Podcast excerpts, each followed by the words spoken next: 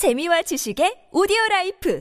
팝빵 우리나라를 경계하고 있던 인도마저도 극찬을 아끼지 않았던 우리의 KF-21 보라매 스텔스 리그에 등장한 새로운 루키라고 불릴 뿐만 아니라 KF-21의 성능은 나아가 6세대 전투기로까지 발전할 수 있을 것이라고 예상되는데요. 주변국을 단숨에 제압하는 것은 물론 미래의 새로운 전투 개념을 수행할 게임 체인저로서의 역할을 수행할 KF-21. 오늘은 우리 군의 필수 전투기인 KF-21이 미래에 탑재해야 할 기술과 작전 중 하나에 대해 알아보도록 하겠습니다. KF-21 20일이 공개되던 날 국내는 물론 외신들은 KF-21에 대한 극찬을 아끼지 않았습니다. 유라시안 타임즈는 KF-21을 스텔스 능력을 갖춘 4.5세대 전투기로 소개하면서 4.5세대 전투기 중 가장 우수한 저피탐 성능을 갖추게 될 것이라 평가했으며 KF-21의 항공 전자장비 수준이 F-35와 비등할 것이라 평가했는데요. 하지만 외신들이 더욱 주목한 것은 KF-21의 블록2와 3에서 구현될 성능이었습니다. 앞으로 구현될 KF-21의 일부 성능은 5세 4세대 전투기를 넘어 6세대 전투기의 요소를 갖추고 있을 것이라고 표현되기도 했는데요. 앞으로 구현될 성능 중에는 다양한 성능이 존재합니다. KF-21을 격추하기 위해 날아오는 각종 미사일과 전투기들을 역으로 격추할 레이저 무기, 한국형 무인 전투기 가오리 X2와의 합동 작전을 통해 진행될 효과적인 작전 수행, 다양하면서도 우수한 성능들이 존재하지만 그중 가장 주목되는 것은 인공지능 시스템인데요. 인공지능 시스템은 미래의 새로운 전투 개념인 모자이크전을 수행하는 데 있어 필 수적인 능력입니다. 모자이크 전이란 2016년 미국의 국방고등연구계획국 다르프가 제시한 새로운 전쟁의 형태로 4차 산업혁명이 제공하는 과학기술을 기반으로 하고 있습니다. 모자이크 전의 등장은 중국과 러시아의 군사적 도전 때문에 생겨났는데요. 냉전 이후 미국은 소련이라는 숙적이 사라지게 되자 모든 국력을 중동에 집중했습니다. 하지만 중동에서의 전쟁은 지나치게 길어지면서 미국의 국력을 소모시키게 되는데요. 미국이 예상외의 고군분투를 하게 되자 중 국과 러시아는 기회를 틈타 미국과의 패권 경쟁을 위해 군 현대화를 추진해왔습니다. 특히 중국은 2013년부터 남중국 해에 인공섬을 건설하고 군사 규모를 늘리는 동시에 현대화를 시도했는데요. 그 결과 중국의 난사군도에 배치된 HQ-9B 지대공 미사일과 YJ-12B 지대함 미사일 등은 미 해군의 핵 추진 항공모함에 큰 위협이 되기 시작했고 대만을 지키면서 중국과 싸우는 전쟁 시뮬레이션 결과 미국이 패배할 것이라는 충격적인 결과가 나왔다고 합니다. 결과를 믿을 수 없던 미국은 결국 새로운 작전을 고안해내게 되는데 이것이 모자이크전인데요. 기존의 전투 방식이 하나의 임무를 수행하던 중 다른 긴급 임무가 하달될 시 기존의 임무를 중단하고 긴급 임무를 수행한 뒤 다시 기존의 임무를 수행해야 했던 것과는 달리 모자이크전은 기존 임무를 수행하던 중 긴급 임무가 하달될 시 긴급 임무에 대한 정보를 인공지능 시스템으로 분석한 뒤 긴급 임무를 수행함에 있어 최적화된 전력을 탐색해 최적화된 전력을 유도하여 긴급 임무와 기존 임무 임무 두 가지를 동시에 소화할 수 있게 만들어줍니다. 결국 기존 결심을 내리는 지휘소의 역할을 전투기의 인공지능이 대신함으로써 본래는 할 수 없었던 임무를 추가로 수행할 수 있을 뿐만 아니라 어떠한 상황에서도 훨씬 효율적인 대응이 가능해지게 되는데요. 이 시스템이 만약 전투기뿐만 아니라 군이 보유하고 있는 모든 화력과 플랫폼들이 연동될 경우 적의 입장에선 상상하지도 못한 변수들에 대비해야 할 것입니다. KF-21 역시 모자이크전을 대비한 성능 개량을 준비 중에 있는데요. 우리 군의 다양한 육해 해공 전력들의 재조합으로 모자이크전 수행 조직을 실시간으로 즉각 만들어낼 수 있다면 우리나라 역시 주변국의 눈치 볼 필요는 없어질 것 같습니다. 이미 세상은 조종사 없는 전투기를 원격 조종하는 데 성공한 만큼 이 기술 역시 머지않아 구현되지 않을까 싶네요.